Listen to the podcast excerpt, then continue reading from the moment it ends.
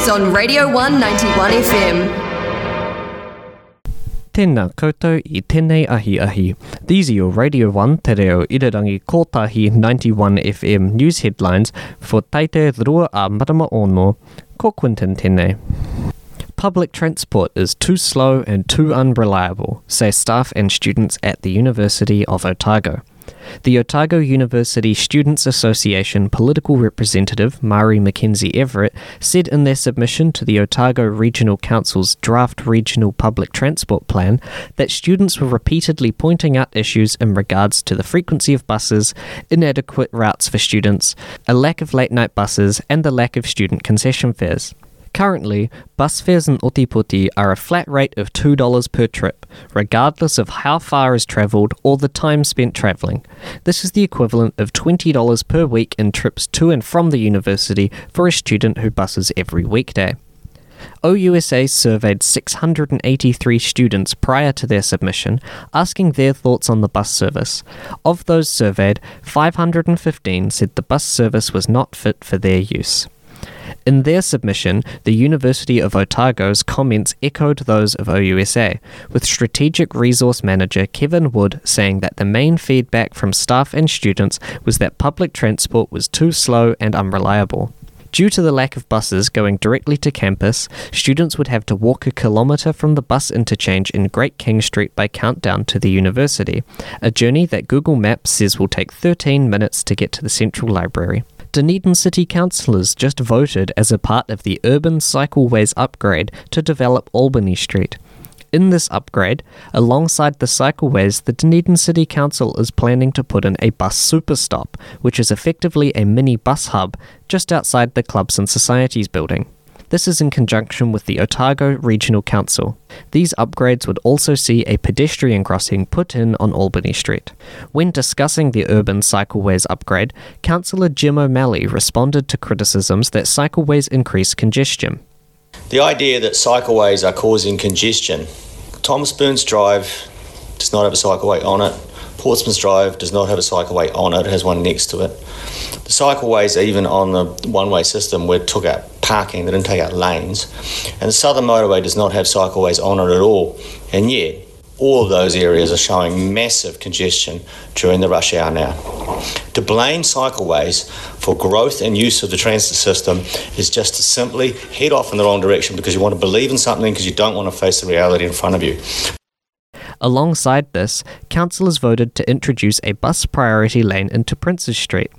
This lane would include GPS coordination of lights with buses to improve their traffic flow.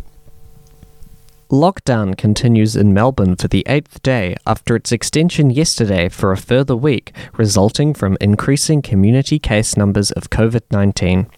Restrictions of the lockdown will be eased in rural areas of the state of Victoria from today, while Melbourne City will remain in a full lockdown.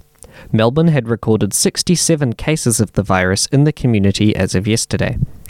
An announcement on the paused travel bubble will be made today. In a statement yesterday, Associate Minister of Health Dr. Ayesha Verrall said that at this stage they have no plans or arrangements to bring people back to New Zealand, and that if necessary, a travel bubble pause extension would be announced. Director General of Health, Dr. Ashley Bloomfield, said yesterday that the government is looking at options on how to return Kiwis once Melbourne lockdown ends, including using MIQ facilities and self isolation. Many countries that had been successful in managing the pandemic, such as Vietnam and Taiwan, are now struggling with new resurgences of the virus also. Vietnam has had 4,630 new infections since May the 1st, nearly twice the number of total infections they'd had since the start of the pandemic.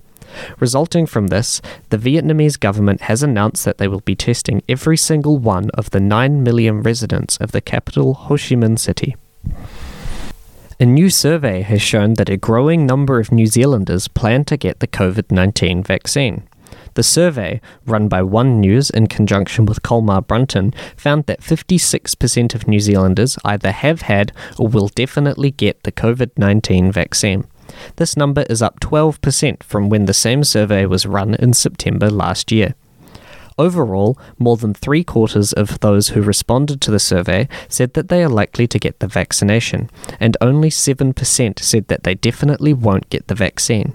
This is down 3% from last year. To date, New Zealand has administered over 668,000 doses of the vaccine, with over 236,000 people fully vaccinated. Today is the last day to vote in the OUSA referendum. The referendum gives students the opportunity to directly submit on what they want OUSA to do and to guide OUSA to act in a way that best represents the U. There are 11 questions in the referendum for students to submit on, including constitutional amendments for OUSA and guidance on what OUSA should lobby both local and national governments on, such as the winter energy payment for students or student loan policy. To vote, head to voting.ousa.org.nz and enter your student ID and birthday. Voting closes at 4 pm. That was the news. The Radio 1 News presents Today in History.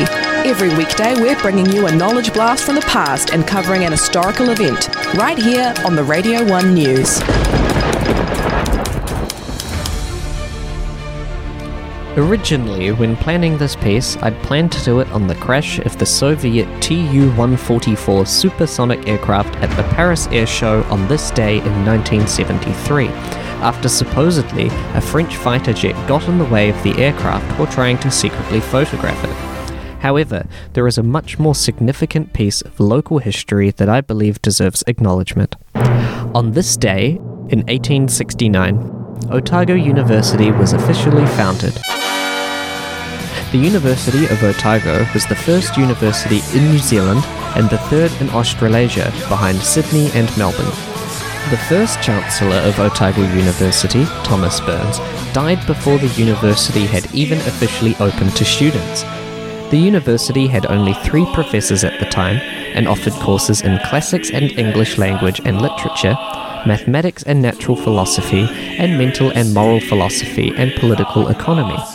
The university received more funding in 1872, allowing for the expansion of courses, and in 1875, courses began in medicine. Lectures in mining were given from 1872, and in 1878, a School of Mines was established. The university was originally housed in a building on the site of John Wycliffe House in Princes Street, but moved to its present site with the completion of northern parts of the clock tower and geology buildings in 1878 and 1879. Happy 152nd birthday, Otago. Now for the weather. The Radio 191 FM weather. 15 degrees today with no cloud, fine throughout the day, and light winds from the north, dropping to 6 degrees overnight. That's the weather here on Te Reo Irirangi Kotahi 91 FM.